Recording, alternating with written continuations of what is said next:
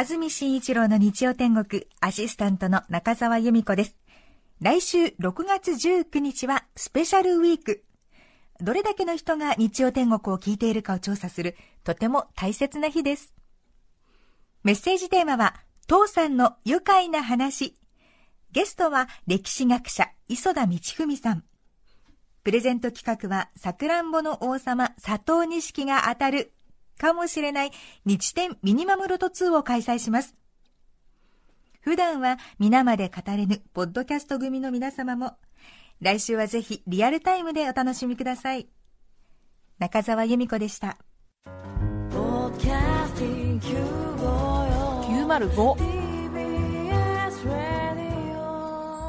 TBS ラジオポッドキャスティングをお聞きの皆さんこんにちは安住紳一郎の日曜天国アシスタントプロデューサーの大中マリアです。日天のポッドキャスティング今日は452回目です。日曜朝10時からの本放送と合わせてぜひお楽しみください。それでは6月12日放送分安住紳一郎の日曜天国11時からのゲストコーナーをお聞きください。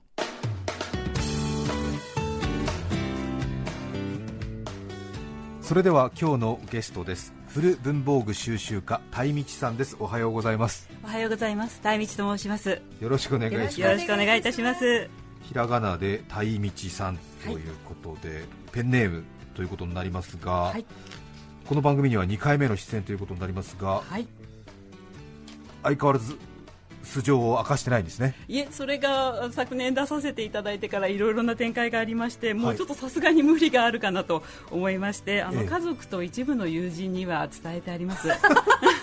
ご家族にも、それまでは。それまでは、ええ、はい。で昨年ですねあの、えー、タモリクラブさんに出させていただいてで会社に翌日行った時に特に何も言われなかったあの一人だけ出てましたかって言われたんで、はい、気のせいだと思いますよと言ったらあ、えー、気のせいですかっておっしゃってくださった方がいてでそのまま白を切ろうと思ったんですが実はばれておりまして、えーはい、なのでも会社の方もあの結構知ってる方いるみたいなんですが、えー、触れない方がいいのかなという雰囲気で、触らないでいてくださっているので、あの私もあまり出ささないようにしております。そうですか。はい。じゃあ今微妙なちょっと微妙な感じです。はい。みんな気づいてるんだけど口には出さない。はい。ちょっと触れない方がいいのかなみたいな感じがちょっと満載なあの職場になってます。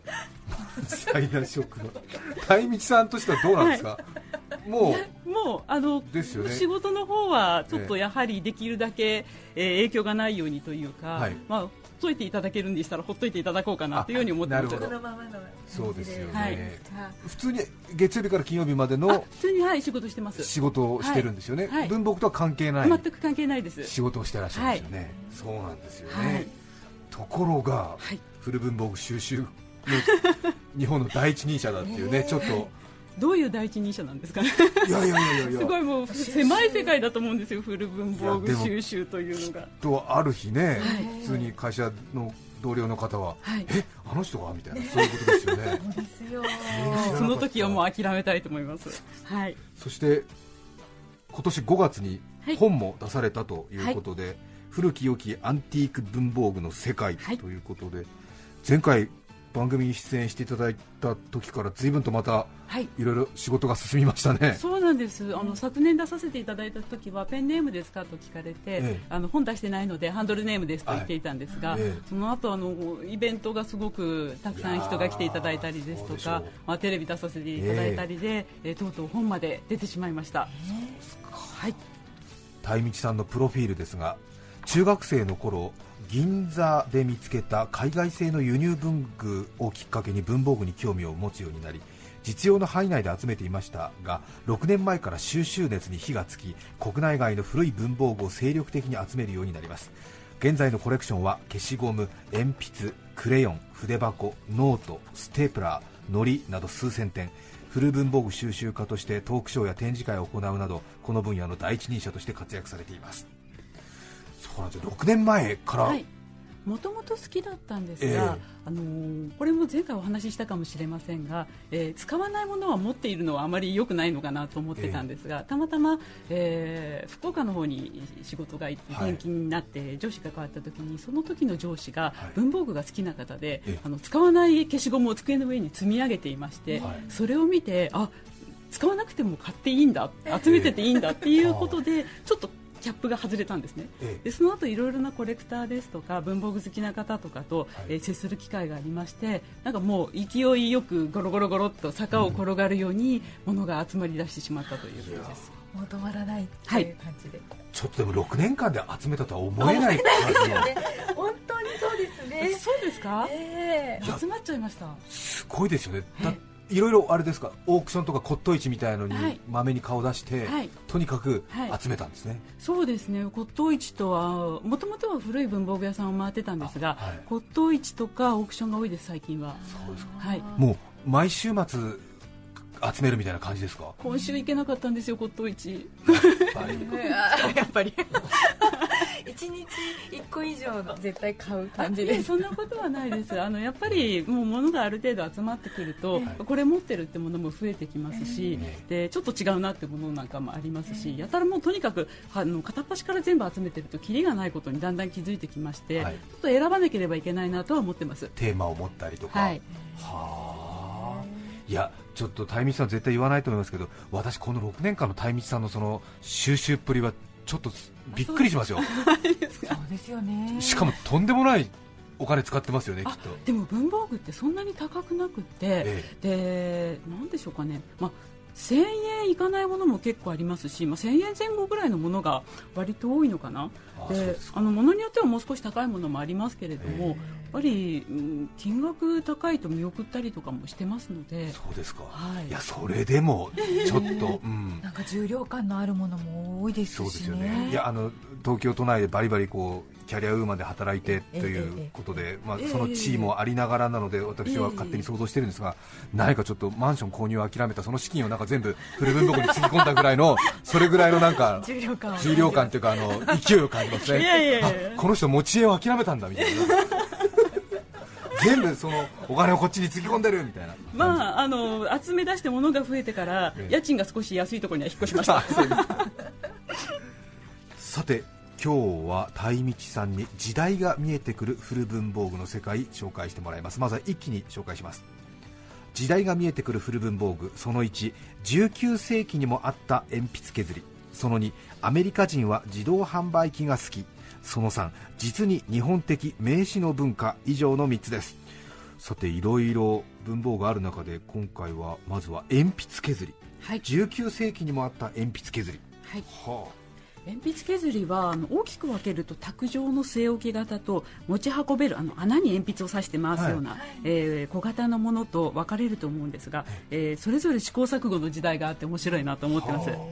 まずあの卓上の据え置き型の鉛筆削りなんですがあのハンドルをぐるぐる回して削るタイプですね、はい、でこれはあの炭酸ぐらい炭酸の乾電池ぐらいの大きさの螺旋状に、えー、刃がついているもの、これをハンドルで回して、えー、削っているというのは今の形なんですがが、そのスタンダードな削り方というのは、えーまあ、おそらくというのもあるんですけれども、えー、100年90年から100年ぐらい前でしょうか、えー、大正時代の終わり頃から昭和の頭ぐらいですかね。アメリカからシカゴ削りというタイプの鉛筆削りが来まして、はい、えー、それがすごくヒットしたことで、えー、今その形に定着したんではないかなと思っております。シカゴ削り。はい今日持ってきたんですが、はい、これがですねあの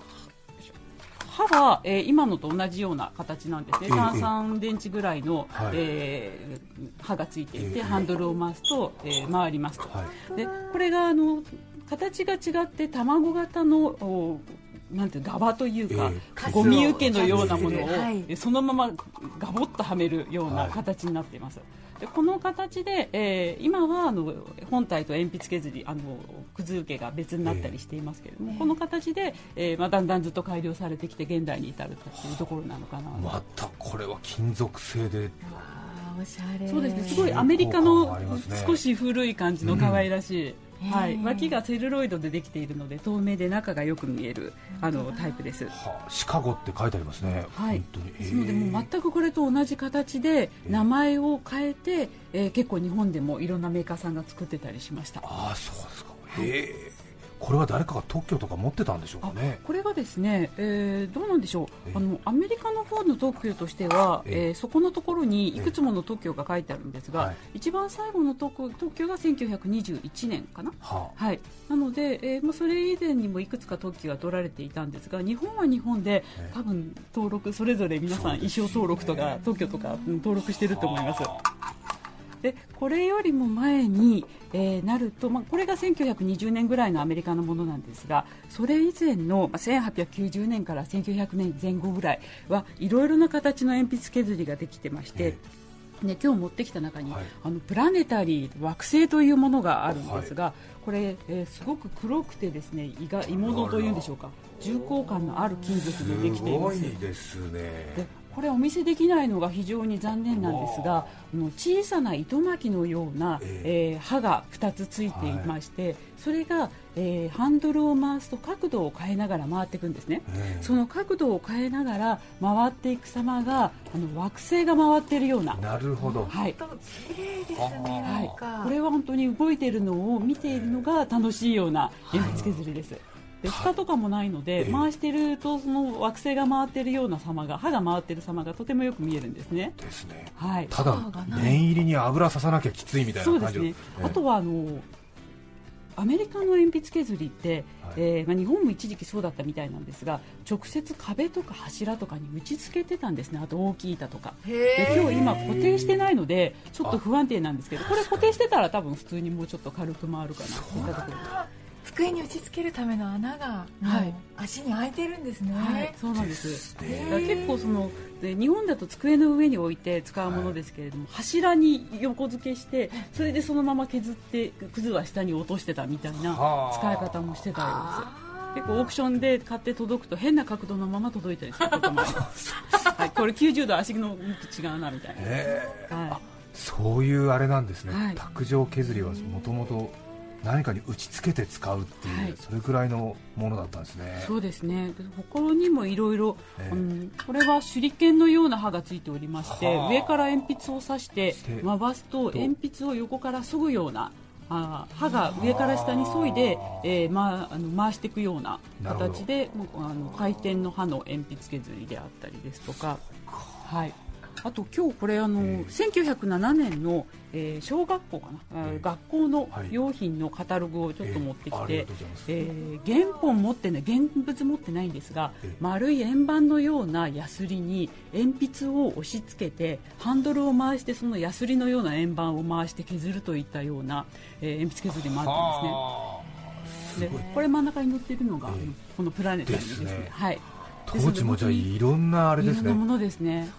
でこのプラネタリーというのが1896年の特許なので、まあ、そこから10年、20年ぐらいこのシカゴ削りが出て、えー、安定していくまでは本当にいろいろな形のものがあってそうですね、はい、学校などでもこういったものを職員室に置いて、うん、みんなでこのプラネタリーを回してたりとかして、うん、あの鉛筆を削ってたんだと思います。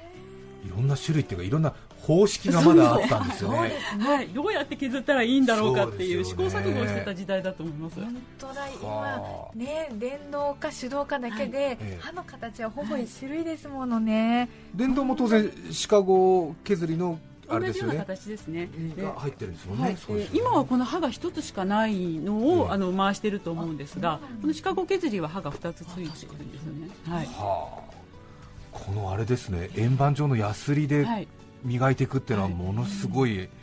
あれですね歴史で淘汰された感じがすでにわかりますね、ちょっとね。ね。無駄がありますよね。そうなんですもう無駄があったりとか、あのなんでこの当時はすごく一生懸命考えたと思うんですけど、えー、無駄があったり無理があったりするようなものがたくさんあって、でそれがでもあのある程度このシカゴ削りのような、ちょうどいいものが出てくるとそれに収まってしまうので、淘汰されていってしまうんですけど、の淘汰されてってしまったがために見ていて動きが面白いものとか、うん、なんだこれっていったようなものが、まあ、減ってきてしまうのは致し方ないとはいえちょっと残念かなと思いますすごいですね、これだってあれですよきっと多分紙やすりみたいなのが、扇風機上に車のあれですよね、はい、きっとディスクブレーキみたいにあって、はい、それがぐーんって回ってるところに横から固定した鉛筆を近づけていって、で角度つけて、ゆーってあれですよね。そんな感じです。と入れてできっとこの円盤状の紙やすりは何回かやると取り替えなくちゃいけないんですよね。そうですよね。粉が周りに多分すごい飛ぶ感じ。ですよね。そうですよ、うん、だからそのあたりもダイナミックというかあんまり削りくずのこと考えてないみたいなんですね。この時代は、はい、こっちのあれですもんねこのプラネタリー、もルクルーゼみたいな重々したいや本当そうですね。鋳物って。鋳物の。重さを表すにはすごくぴったりな、手が痛くなるみたいな。鋳物鍋ですもんね、はい、さて2つ目ですが、時代が見えてくる古文房具、アメリカ人は自動販売機が好き、はい、鯛道さんこれはどういうことですか？はい、えー、調べてみたらですね、えー、文房具の自動販売機というのがいくつかありまして今日一つ持ってきたんですけれども。自動販売機も集めてるんですか？はい自動販売これ自動販売機だけっていうとあの日本でよくどこにでもあるようなドリンクの大きな自動販売機をイメージされるかもしれないんですが、は？い、卓上の小さいなんですか？小さいパチンコ台みたいな感じといったらあの合う合いますでしょうか？木箱でできていて、はい、はいこれ、えー、アメリカのドラッグストアとかいろんなものを売っていてカウンターがありますよね、はい、あのああいうカウンターとかに置かれてたんではないかと思うんですが、ね、きっとガムとか、はい、そういうものを買うようなイメージですね。ガチャガチャっぽいあのハンドルがついていますね。もちろんそのボールペンですとか、えー、文房具だけではなくていろんな自動販売機が同じようなサイズで調べると出てくるんですね。あそうですか、じゃあ一時期やっぱり文房具を自動販売機で発売するっていうスタイルが結構おしゃれな時代があったんですよね。そうですね。文房具で、えー、把握しているのはこれがボールペンとあと小さい、はい、シャープペンシルの真の自動販売機も今日これ持ってきたこれまたコンパクトですね、はい、鉛筆の自動販売機なども見かけました。他にもあるのかもしれないんですが文房具以外にもやっぱりこれぐらいの小小型の、えー、小型の、えー、自動販売機というのは結構見かけるんですね、はあ、販売機ごとちょっと持って帰り帰れるぐらいのサイズで、ね、そうですね。はい。あですので、まあ、外にはあ結構重いですよね、はい、そこは安定してます。でこれあの中のボールペンがないので違うものを入れてるんですけど、はい、まあ、25セントを入れてガチャガチャと同じガチャガチャと同じです。出るかな出てきました、はい、これあのちょっとイベントで使うのでくじ代わりに使ったので、はい、えー、全然違うものが入ってるんですけど。これぐらいの長さのものが多分。はいですので、えー、箱の幅がボールペン中で売っていたと思われる、えー、売っていたはずのボールペンの長さで10センチぐらいかな。そうですね、はい、で太さが、えーとね、1センチぐらいなんですよ、うん、それじゃないと引っかかったりまたは2本一緒に出てきちゃったりとかするんですね、はい、ちょうどあれですね。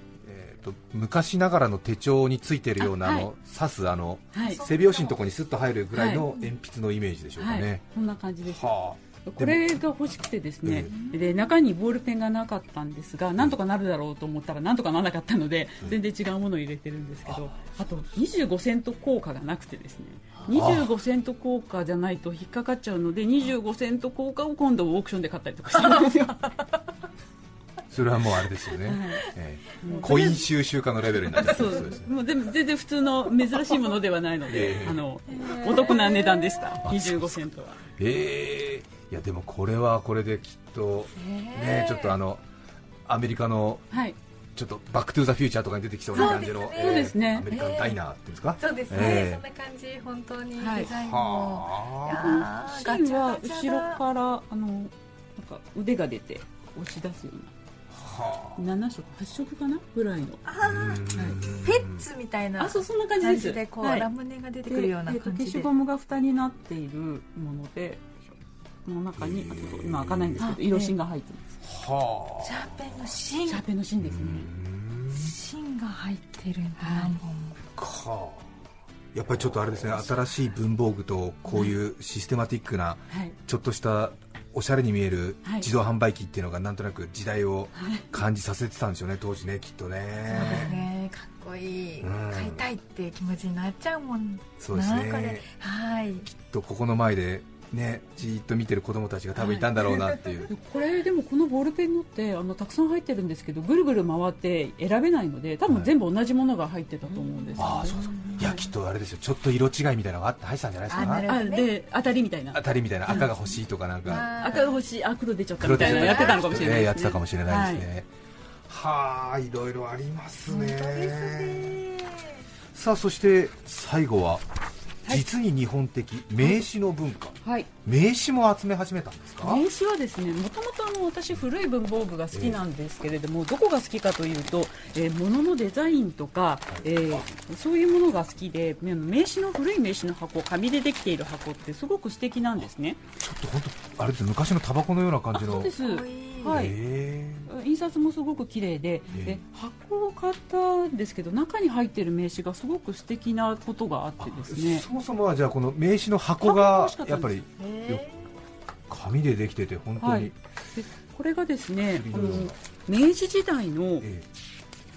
業界の資料もう墨とか筆とかの業界の資料の、え豆知識みたいな、え作法お作法はこうですよっていったような豆知識みたいなコーナーのところに、え名詞は紙質と大きさは身分に相応すべきっていったようなことが書いてあったんですね。でそれで、えー、どういうことかなと思ってたんですけど、えー、これを見るとあの今ここにある名刺なんですけど、箱開けていただきました、はい、ありゃ、えー、すごく小さな、男性の名前の書いた普通のサイズの名刺にすごく小さな角が丸い同じ名字の女性の方の名刺があって、これおそらくご夫婦なんじゃないかなと思うんですけどすごくなんかこの寄り添うような風情がいいなと思ったりするんですよね。ご主人のは今の名刺サイズで、そうですね、奥様は切符サイズですね。切符サイズです。いや本当にあれですね。今ほぼ名刺のサイズ統一されてます。はい、統一っていうかね、まあみんな統一してるんですけど、はい、本当に精査万別ですね。はい。でそちらの今お手にされているのは、えー、あの一番上の学生さんのがちょっとちっちゃいんですよね。そうですよね。はい。これはなんちょっとおしゃれな感じの、はい、縦長ですね縦長で。で演札の文字もすごく綺麗だったりとかするんですね。そういうところが自体で打つのもおしゃれですね、はい、で名刺のこれあれですよね、はい、名刺のケースをやっぱり面白いと思って集め始めたら、はい、当然中に少し名刺の余りなんかが入ってたりして、はい、その名刺、見てると、まあ、ちょっとあれですよね、個人情報楽しいなみたいな感じの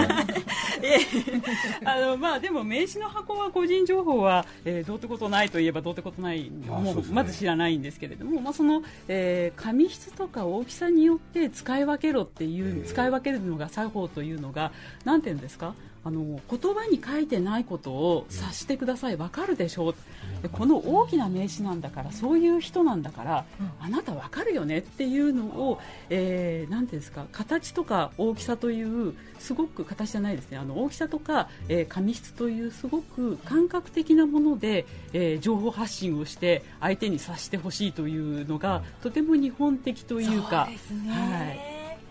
れは当時のあこれ、えっと、名刺カタログです、ね、大正15年の名刺の用紙のカタログです。ですごくこんな大きいのもすごいサイズこんな名刺渡されたらもう 困っちゃいますよね。誰だろうこれって思っちゃいます大きいイコールやっぱり偉い方っていう,、いうことだと思います。あとこれ婦人用として、えー、花名刺というのだと思うんですがあの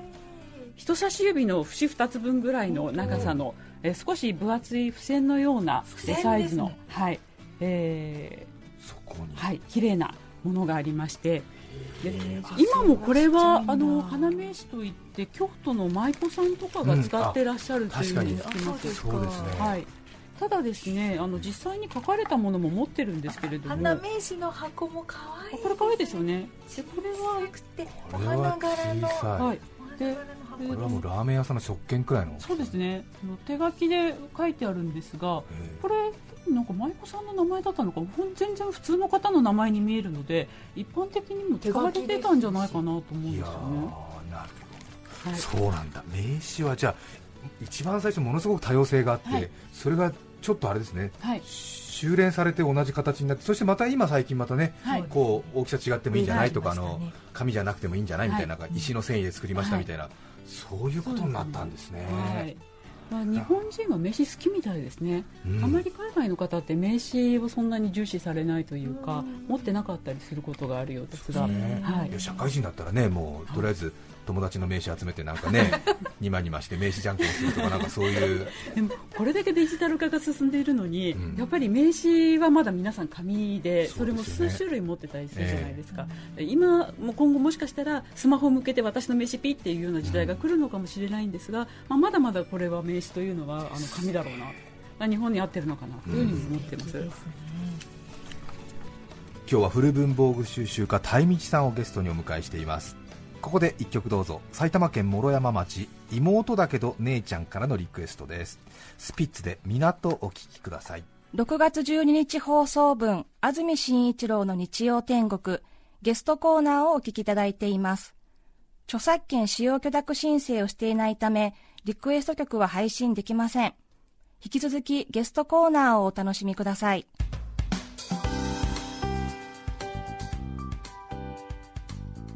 改めまして今日日曜天国でゲストにお迎えしていますのは古文房具収集家の鯛道さんです。鯛道さんが出版された5本紹介します。タイトルは古き良きアンティーク文房具の世界。明治大正昭和の文具デザインとその魅力。成文堂新興社より税別1800円で発売中です。それから鯛道さんのコレクションをぜひ生で見てみたいという方7月9日の土曜日王子駅前サンスクエアで開催される紙と文具の文化祭王子紙文にコレクションの一部が展示されるということです。それから8月にも大きなイベントが控えています。8月5日金曜日から7日日曜日の3日間東京ビッグサイトで開催される骨董ジャンボリーで明治から昭和の文房具の世界と題しましてたいみつさんの特別展示ブースができるそうです。こちらもぜひ足を運んでみてください。はい。この骨董ジャンボリーは大変骨董好きの方には有名なイベントで、はい、はい、そうです。全国から500ぐらいのええ、あの骨董商の方が集まって、えー、もちろんあの文房具もあるんですが文房具は私の展示が、えー、はい、やらせていただくんですがお店としては着物だったり西洋アンティークだったり、うん、えー、まあ、家具もあれば、まあ、刀とか焼き物とかもありますし、うんあのおもちゃですとかいろんなものがありますので、骨董好きの方はぜひお越しいただきたいと思います。そこに鯛道さんの古文房具も展示をする、はい、えー、入り口の横に特設ブースのようなものが設置されましてでそこのところで、えー、はいそうなんですよ。でそのポスターが、えー、でもできているんですけれども、はい、このポスターがですね、実は、アルフィーの坂崎さんが写真を撮ってくださったんです。えー、えー、ってなりますよね、はい、あの坂崎さん、すごくカメラがご趣味でいらして、えー、ジャンボリーのポスターの写真をいつもアルフィーの坂崎さんが撮っていらっしゃるそうなんです。ですはい古文房具集めててまさかアルフィーの坂崎さんにお会いできるとは思わず、えー、すごい楽しかったです。そうです。これあれですね。じゃあポスター、はい、その骨董ジャンボリーのポスターになったのがタイミさんのコレクション、ね、あそうです。はい。すごい。6年間でここまで来たらすごいじゃないですか。いやもう骨董賞の皆さんもすごいねって言ってくださって、えー、これからまずあなたに見せるよとか言ってくださるんでいやよかったなと思います素晴らしいですよ、はいいつあれですよね本業お辞めになってこのポットの世界の専門になるかどうかですねとんでもないです、ね、真面目な会社真面目な会社、はい、そうですか。今日は古文房具収集家鯛道さんをお迎えしました。どうもありがとうございました。ありがとうございました。6月12日放送分安住紳一郎の日曜天国ゲストコーナーをお聞きいただきました。それでは今日はこの辺で失礼します。安住紳一郎のポッドキャスト天国鶴は千年亀は万年明石中年 TBS ラジオ954905